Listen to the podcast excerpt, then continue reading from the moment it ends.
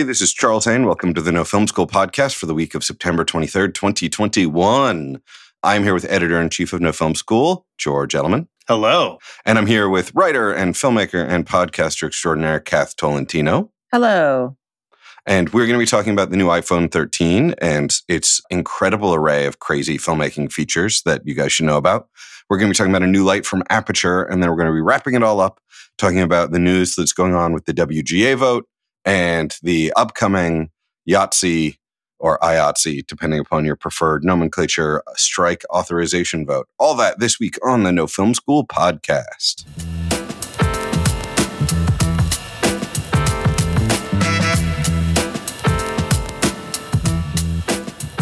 All right.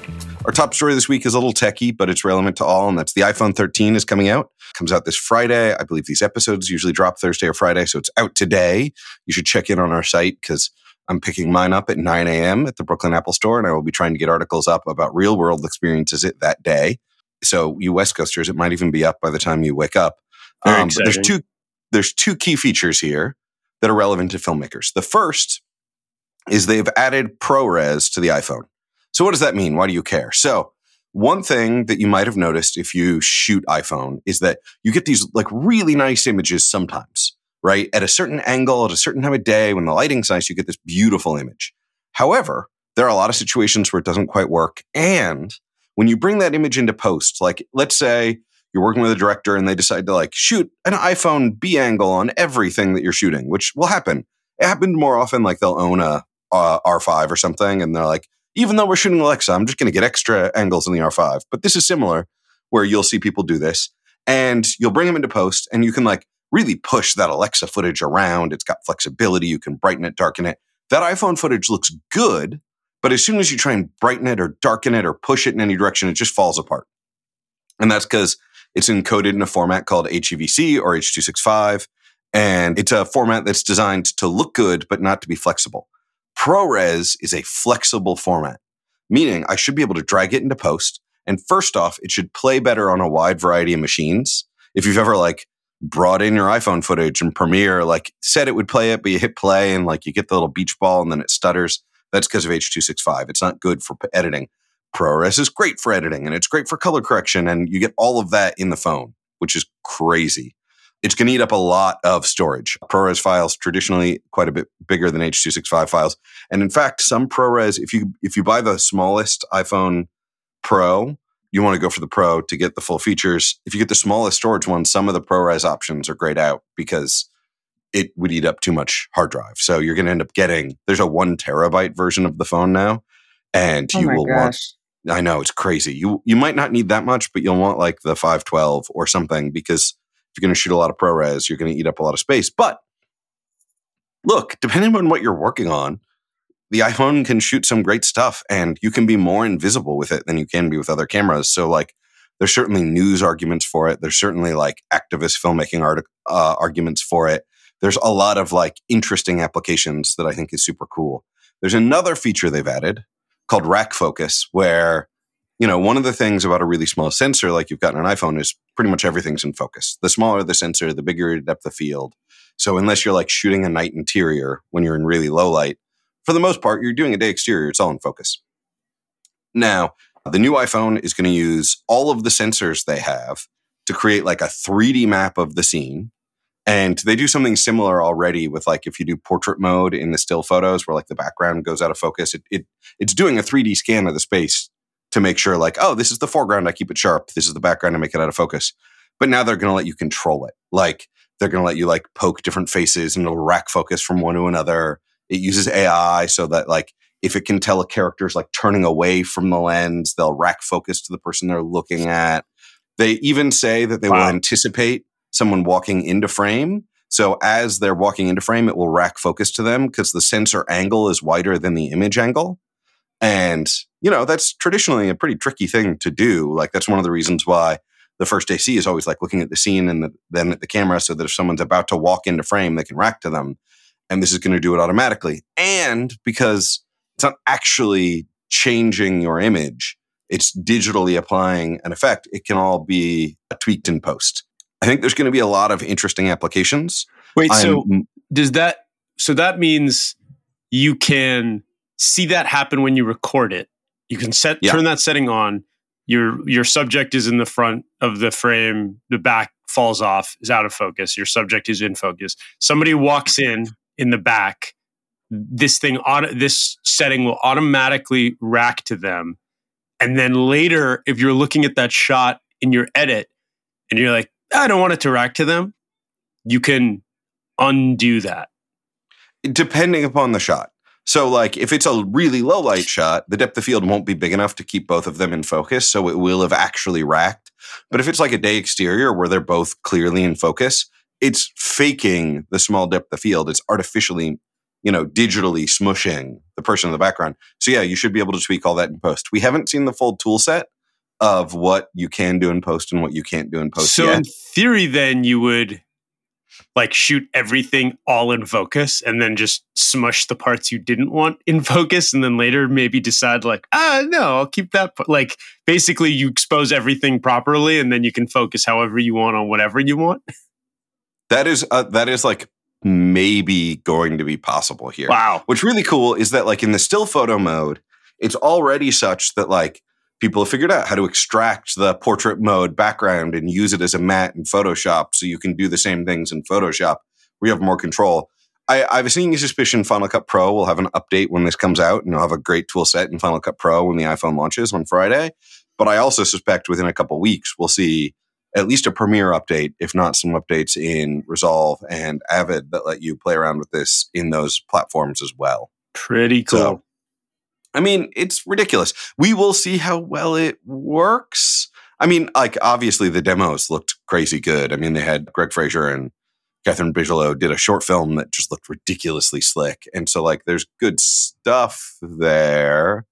But we'll see. I mean, I'm always these, dubious, even though I agree it looked great and it was cool to get that with it. I'm always dubious of what they're putting out with the top filmmakers who they hand the cameras to, because I really want to see like a regular person have it without access to anything else and without Apple being like, hey, let's make this look as like, you know what I mean? Like, I just want to see how well does it work in the hands of just a regular person. I also really want to see how well it survives to like client expectations. Like, for instance, there was a recent episode of Ted Lasso, uh, Beard After Dark, that was apparently shot on iPhone. I can't confirm that, but one of the interviews mentioned it. And I remember thinking as I was watching it, I was like, there's something strange about the way they shot this. And like, there are a lot of scenes where the camera doesn't seem like it's in the right place. And like, that director has done other, other episodes of Ted Lasso where I didn't notice that, where I didn't have that, like, that doesn't seem quite like the right decision. And this is the first episode. And I'm wondering, you know, there's a huge difference between I'm making a five minute short film where I can bend everything about the film to the limitations of a technology and an episode like Beard After Dark, where it's like there's a story I'm trying to tell and I have this story to tell. And will the tool let me do it? And like 85% of Beard After Dark looks amazing. But then there's some shots where I'm like, the camera should be like a little to the left and a little further in. I wonder why it's not. And then you're like, oh, because it was shot on iPhone, and there's probably some technical limitation of like when it was in that place, it was doing that or something. So it's it, it is always interesting to see like what can be done on which projects, and you never want to back yourself. Like the temptation with a lot of this stuff is to then immediately go out. Like I think about music video directors immediately going out and writing some crazy treatment where they're like, oh, we're going to do this video and we can control all the focus in post. So we're going to do some sort of crazy like narrative thing where we're constantly like changing from the drummer to the lead singer, drummer to lead singer constantly in post. And we can do it in rhythm with the music in a way we never could on set. And then if you don't test it extensively, like backing yourself into a corner where you can do that on some shots, but then other shots it doesn't work as well. And then the video is not as good as you thought it would be. Like it's a tricky thing when these new tech roll out as as is my advice on everything it's like test test test test test i think it's super cool i think people will absolutely use it to interesting effect i also think about students and like how many students in this pandemic year were doing like all of their first year films on their ho- phone at home and it's like well you know not every student has the brand newest iphone but in four years every iphone will just have this feature and i think in the student process of like learning to think about focus and learning to think about focused decisions as a way you focus uh, a viewer's attention, I think is a really interesting tool set. So I'm excited to play with it. I can't wait to get my hands on it. Yeah, I guess my thought about it is like, are we you know, you mentioned this Ted Lasso episode. Like, are we already in an era where clients are specifically wanting something shot on iPhone, uh, you know, as their artistic preference? And why why is that other than just?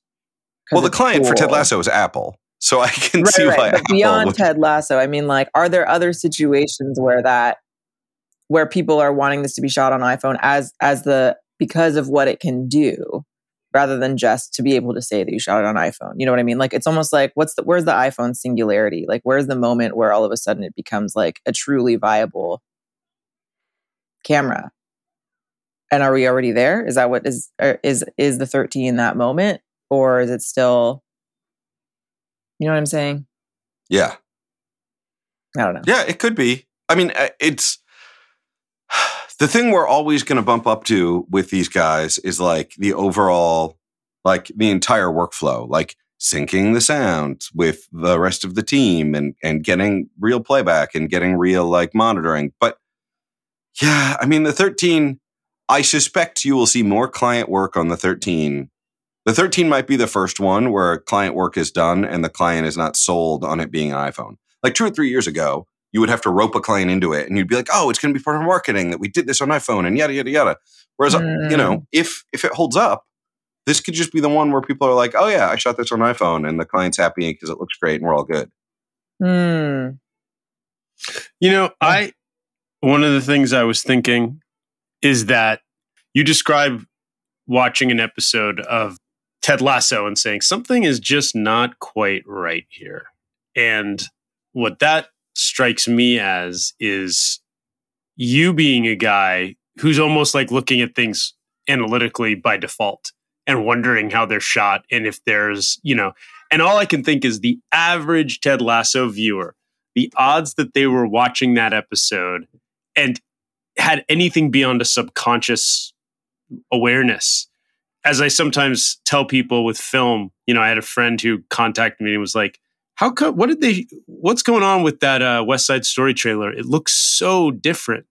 And I said, well, it's probably because you haven't seen thirty anything shot on thirty five millimeter in a while, and on some level, you're acknowledging that it's different. Uh, the West Side Story trailer, which was dropped a couple weeks ago or something, Steven Spielberg, so good. Yeah, who likes who shoots film, right? And it's just like it's it's eye candy in a weird way because we haven't. He was like, is it like old stock or something? I was like, no, it's just actual stock as opposed to you know what you're used to it just throws you off a little. So all i'm saying is i think people the average viewer so much of this is invisible beyond a subconscious awareness. And i'm my diatribe here is just that i think it's amazing that we're talking about something like that with a phone. Because when the first you know even when i saw high flying bird the soderbergh movie and he was putting the phone in interesting places and he was doing stuff that was very you were very aware you know that he was using a phone. That those days are are rapidly falling behind us faster there was a time even mentioning on this podcast someone shooting something legit on the phone seemed kind of like a joke. But we're not far away from from really really being there to where it's like it may change the nature of production and post production a lot but in the end when someone's streaming it at home, the average viewer, it will be entirely the same to them. Is that not crazy to you guys? That blows my mind. Yeah, I guess, but I'm still one of those people that laments for the days when a phone was just a phone. like, I don't know. I'm like, I don't personally, I don't need to shoot a movie on my iPhone 13. I want like an old school rotary phone. And I just want to like not have my smartphone ever but that's just me. I mean, I well, do I miss keep... talking on an old school phone. I gotta say, I hate talking on phones now, but I I loved old school. I loved your everything sounded different. Anyway, I feel like I'm becoming a very analog seeming old man. But like my, I, I just you know, it's even not just that it's the phone. It's like the big questions of this becoming accessible tools to everyone, and then That's talking true. about yeah. filmmaking 30 years ago, where it was accessible only to a percent of people who are trained. And we talk about this a lot, but it's just with every little tech step release, we see another thing that just blows it further open and makes it like, you know, a rack focus was like an elite step in do you know what I'm talking about? Like it's oh like yeah, it's like a special move, you know? Now it's like uh I did it automatically in camera on my phone, but I'm going to undo it in the edit because I don't like it anymore. That's just a huge, huge development. I will. I will wrap with this. Two things. One, don't forget Filmic Pro, like High Flying Bird. They used Filmic, and I'm. They didn't mention Filmic with the iPhone 13 release, but I'm sure Filmic will do an update. It's an app for your phone that gives you access to less processed footage. Like your iPhone does all this processing, like noise correction and color balance, to try and make the image as nice as possible. But some of that you don't want to do. So if you are going to seriously shoot something on your phone, install Filmic. It's great. And then the other thing is so I Googled Ted Lasso episode number to find Beard After Dark to find out more about like what was going on. Why did I? Th- what? And then one of the things that came up was reading an interview with one of the creators who was like, "Yeah, the internet doesn't seem like a fan of this episode. There's been a lot of hot takes." And so, like, I think other people, like, I think other people also responded to the phoniness, phone ness. Don't you think it's sort of weird that like Apple doesn't come out? They're not using that as a marketing tactic for that episode. It, they just like shot the whole thing on iPhone but didn't tell anyone. Was do you think it was like a test?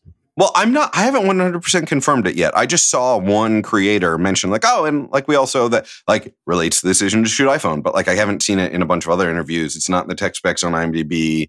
Like it's interesting. I think that hmm. you're right. I think that people do notice these things. That's part of my. I think they do. It just function. It's just the noticing happens on a different level. It's not an obvious noticing. It's like someone will say, "Why are the special effects different?" And you're like, "Well, because they're not as good and they're cartoony and they're you know." But they won't say like, "I know how they were done," if that makes sense. It's like something felt off you know. Well, but, but, that's the process of becoming a filmmaker is learning to be conscious about things that subconsciously affect others. Hundred like, percent, yeah. Like that's what we do, and I so that we can control it. I will also say because you mentioned filmic, everybody talks about how much lens choice and glass impacts how you craft digital image, how you add character, et cetera, et cetera. And just in my own experience, using moment lenses on my iPhone to take pictures of my family, I was amazed at how true it really is. Like glass changes the image and suddenly you're like, "Oh yeah, I've got a I've got something now. It's not just the cold digital embrace, you know." So, if you're if you're thinking about doing this and going for the new phone and you're thinking about filmic and you're going to watch all Charles's videos and I hope you do, think about also iPhone lenses. Get an anamorphic. That's the key. This episode is brought to you by Shopify. Forget the frustration of picking commerce platforms when you switch your business to Shopify, the global commerce platform that supercharges your selling wherever you sell. With Shopify, you'll harness the same intuitive features, trusted apps, and powerful analytics used by the world's leading brands. Sign up today for your $1 per month trial period at shopify.com slash tech, all lowercase. That's shopify.com slash tech. When you need mealtime inspiration, it's worth shopping Kroger, where you'll find over 30,000 mouthwatering choices that excite your inner foodie. And no matter what tasty choice you make, you'll enjoy our everyday low prices, plus extra ways to save, like digital coupons worth over $600 each week. You can also save up to $1 off per gallon at the pump with fuel points. More savings and more inspiring flavors make shopping Kroger worth it every time. Kroger, fresh for everyone. Fuel restrictions apply. All right. Moving on to a less controversial piece of tech news. Aputure has announced the Nova P600C light, which is twice as bright as their beloved P300C. And we got to talk about it because it's Aputure, which is obviously a favorite with a lot of our readers. Aputure comes out with, you know, some pretty surprisingly robust products considering their price point. And the P600C is super cool because it is a more powerful unit that is, you know, it's capable of putting out like basically 2300 lux at 10 feet with, you know, a CRI of 95 plus, which is like table stakes at this point. But you can use DMX or Lumen Radio or Sidus Link to control this full RGB soft light. And, you know, I mean, this isn't going to really come for the Sky Panel, but it's at a different budget from the Sky Panel. And for those of us who can't afford Sky Panels, or those of us for whom a Sky Panel is like an occasional rental item, having the ability to have like a big, powerful soft light that can actually put out some power, but that gives us full RGB control in the unit is a super perk. There's a few other competitors at this price point that are like, you know, Godox has a unit that is probably not going to be quite as bright, let's be honest. There's the Titan Roto X, which is a little pricier and probably of equivalent brightness, but like soft and p- powerful are like a really great combo for an independent filmmaker. And when you're looking at like putting together a package of lights, it's like, it's nice that they are so rapidly getting more power output on these units, which is super cool. Yeah, I mean, this is one of those little more niche, and I have a little less knowledge about it. Is this the kind of is this, is this the kind of release where you would think a lot of people are going to go out and buy these, have them in their kit, or is this a rental piece more? Is this this is going to be so you know one thing i've noticed i've been doing a lot of like smaller shoots lately where i'm like instead of going to a rental house and filling a truck i'm like oh i'll just get like four things from ShareGrid and go do it. And one thing i have noticed is everyone's like you know you're going you're doing ShareGrid you're going to people's apartments. Everybody i'm renting from has at least one Aputure light sitting in a bag by their doorway. And they're like yeah it's just too useful. It's just too nice to always have it.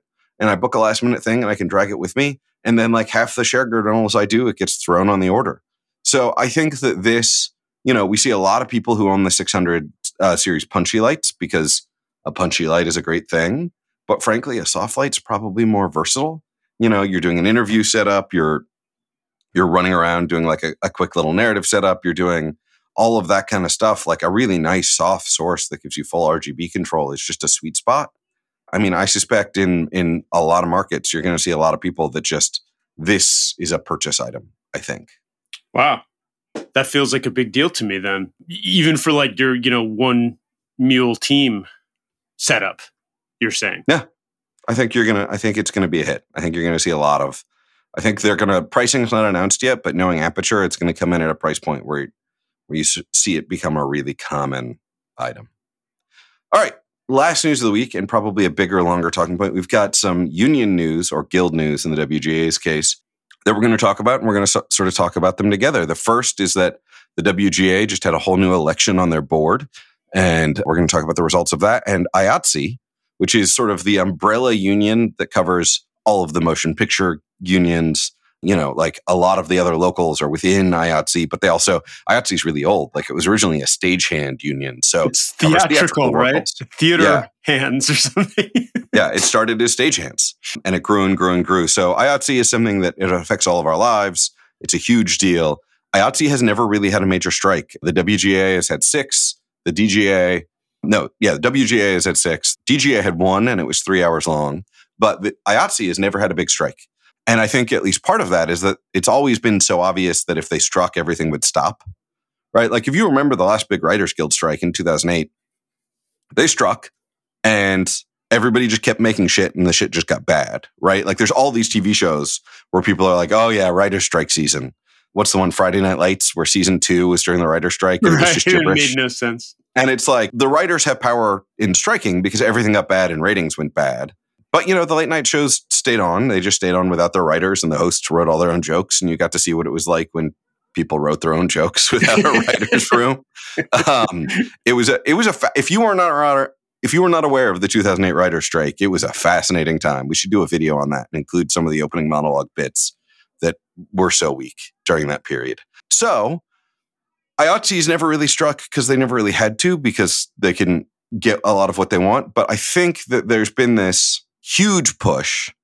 Part of the wave of that is this amazing Instagram gram account IA Stories. You should all follow it. It's just people telling their stories of how much it sucks to work in media. I basically I have been spending like half of my days just reading IA stories for like the past few weeks. And they're all so fucking true. Yeah. It's amazing. I love, I big respect to IA stories. If anybody knows the IA stories guys uh, or gals or team, I think they're in Brooklyn. I'd love to uh, say hi. They are right, like part of a wave that basically the pandemic happened. And like one of my first thoughts when the pandemic happened was I was like, ah, shoots are going to have to go to 10 hour days because it's not safe in a pandemic to keep, like keep us late. It's going to like lower our immune system. We're going to have to. And then as soon as production started again in July or August, the hours were back to normal. The like, you know, the turnarounds were back to normal. Lunches were now like you have to eat separately from each other. So like the communal period of lunch is taken from you. And it's like, our working hours suck. It's six day weeks, it's 18 hour days, it's Friday days. where you show up at noon on a Friday and you don't get to leave till 6 a.m. Saturday morning, which basically eats your Saturday. It's awful. And it's and it doesn't have to be that way. In the 60s, the default shooting day was 8:30 to 6. And if they wanted you before 8:30, you got overtime. If they wanted you after six, you got overtime. And it basically like that was what people shot in the 60s. It's what Nolan still shoots. It it's what Clint Eastwood still shoots. I can't believe he's still shooting, but whatever. Like it's you can do a it's what they shoot in France. You can do a movie like, a like normal this. freaking job. Yeah. That's crazy. And so it uh I think I, so IA is to wants to try and get back to more normal working hours for the people and livable wages so that if you're working on an IA production, everybody, including the PAs, getting paid a living wage. Because, you know, a lot of this production works in New York and LA, and the rates PAs are getting paid is absolutely criminal. So, not everything is public about the negotiations, but we do know that IATSE is asking for higher minimum rates for new media productions.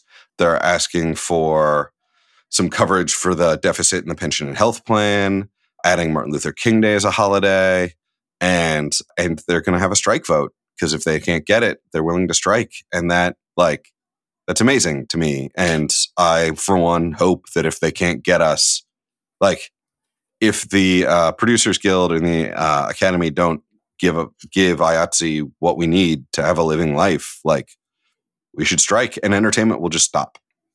I I have a good friend who I talk to regularly who's a union guy and we've been talking about this as it's developed. And the joke we always have is with each story breaking about it it's quote unquote boring news because it just does not generate a lot of attention. And working in media as I do and seeing what does generate like through analytics and such it's always astounding to me and somewhat depressing that the, this story particularly we, we you know we follow this kind of thing. We follow strikes and and contract negotiations and things the things that could really impact people's lives long term in this craft in this world and it's amazing how, how few people click it or read it but then not to go on too much of a tangent but you know anything quentin tarantino says everybody wants to read. But I think that um, I think it's because they're all looking for they are all living the reality. Yeah, that's a good point. looking for a distraction. From that's reality. a good point. Yes, no, that's a good point. I mean, I you know we try to do what people we try to respond to what people want, and but at the same time, this is such important stuff, and I love. IATSE, uh, the stories, the Instagram account, IAA stories, because it does find a way to bring it to social media in a in a digestible form in a in a way that people connect with. I've reached out to them about us sharing and utilizing some of what they have and bringing it to our audience more. But I'm glad we just it came up. We're talking about it now. We can do a shout out. And in talking to my friend in the union, the big fear he has, and he's very active in the union, is that in the end, just like in the past, they will back down and give in to you know whatever producers demands whatever limitations are placed. And he has very little confidence that that this is going to go in a direction he hopes it does. Is that because he, he doesn't have confidence in the union leadership i think yeah and i think also yeah i think that that's part of it i, I don't have i can't get him i tried to ask him to come on the go on the record a few times about things but he doesn't want to do that but mm. i i i think that i think it's complicated but it is it is amazing to consider how much of a shutdown it could bring about. As Charles mentioned, you know, it would be hard to do anything. As a producer, a low, you know, as a indie producer of my uh, on my own in my past, I'm so aware of how much there's a side of things creatively and above the line and and at all levels that sort of gets frustrated by the time, you know, you're like but I just want to shoot my thing in two weeks. That's the only way I can get it done. And I can't get it done in two weeks in eight hour days. You know, there's such a push pull. One of the ways this industry grinds against itself is that it's such a dream factory that people think sometimes it's like, but this is the dream, man. Like we're doing it for our art. We're going to make this thing happen and we're going to. And I personally dislike that belief and approach because it devalues the lives and the work of the people who don't get to be a part of your creative dream if you, if you're if you're above the line, if you're um, a producer, if you're you know the, the you are depending on people being exploited essentially to live your dream, and the idea that they should want to you know work crazy hours and spread themselves thin to achieve something that you know is just another paycheck day you know that they don't get any piece of that. That that drives me nuts. So i think they should i want them to get everything they they ask for more and make it more difficult but particularly because when i put on my other hat as a film watcher and viewer it's like i'm not seeing so much stuff that's so amazing that it's worth hurting people, taking advantage of them. Like I'm not seeing, like it's not even like I feel like I, I see a lot of TVs and TV shows and movies where I'm like, wow, whatever it took to get that done, they it was worth it. I mean, th- that's just such a rare instance where you're just blown away that you think like we've talked about this before too. It's like if you're out there and you're just watching movies and you don't care about you know the inner workings and how the sausage is made and like who makes what and those people probably aren't listening to this podcast anyway but regardless i wish they could understand that the process takes advantage of people oftentimes at the lower levels and then they could believe as i do that it's not worth that because the end result is often not well just you know i think the other great thing about what we're seeing in in IA stories is that it's about understanding where where our limits are. Like, yes, there's a sort of like physical limit that crews reach when they work on these things, which is, you know, often like 16 hour days for six days in a row for eight weeks in a row. And the industry has essentially pushed all of its workers to that physical limit, you know, uh, time and time again on these jobs. But like in the pandemic, like in every other industry, people are realizing, like, okay, wait, it's not just about our, you know, hard physical limit, but actually about our limits in our lives and wanting more balance and wanting better mental health and, you know, just a better quality of life, wanting to not have to keep struggling after 20 years or 30 years of working in this same industry. Which I feel like in so many other industries, when you've worked for that long, eventually you reach a point where it's it becomes easier. But in this industry, it really feels like even if you're, you know, a well paid below the line worker, the conditions just make it incredibly hard to, to have a decent quality of life. And if you're an underpaid below the line worker, like some of the workers that they're going to try to negotiate higher rates for in this potential strike, APOCs, assistant production office coordinators, art department coordinators, writers' room assistants, script coordinators. Those are all jobs that people will end up working for years at a time. You know, there are some people who do their whole career is as an APOC and they're still making the wages that APOCs were making, you know, 40 years ago. So all that to say, like I, I, yeah, sending well wishes. I like this is long overdue. You know what I mean? While I understand some of your friends' pessimism, George, and like Kath, I totally like agree that like this is so overdue. I also think a union can only go as far as its members want it to go. And one of the reasons I'm so optimistic about this moment is like 20 years ago, you know, there's that great documentary Who Needs Sleep. And it was all about like how we don't sleep enough in the film industry and it's killing us all and giving us cancer. And Haskell Wexler was like fighting this battle with the union to try and get them to take sleep seriously. And they wouldn't at the time but like it was also so clear that it was Haskell alone out there fighting this fight. And like the union membership had all sort of internalized it. There were people interviewing that who were supporting Harlan. I mean, Haskell, obviously. But then, you know, there are a lot of people that are like, well, this is just life. Like life is just sleeplessness and and whatever. And I think that getting back to normal sleep schedules during the pandemic, getting to see our families more during the pandemic, getting perspective again, and also that thing you just said, Kath, about like rates haven't really gone up in 40 years, right? Like there was a time in the 70s and 80s where these were like good union jobs and you were living in LA and like we forget LA used to be way cheaper than New York. I moved from New York to LA in the year 2000 and I was like, "What? You can live on how little here? This is amazing." LA really it was like 10 to 15 years later than New York in getting pricey. And so like you could have a good union job and like not be making a ton of money but living a good life. That is gone in LA the rates need to come up to match the cost of living. And there's this, you know, I think there's a much wider renewed focus. I mean, that's one of the things I got out of IA stories is I remember 10 years ago bitching about uh, the hours on set and people here, people just saying like, it is what it is. Like, this is what it is. You want to work in this. And then the beauty of IA stories is like one of those things you get out of social media that 15 or 20 years ago, we could individually bitch to our friends and be like, this sucks.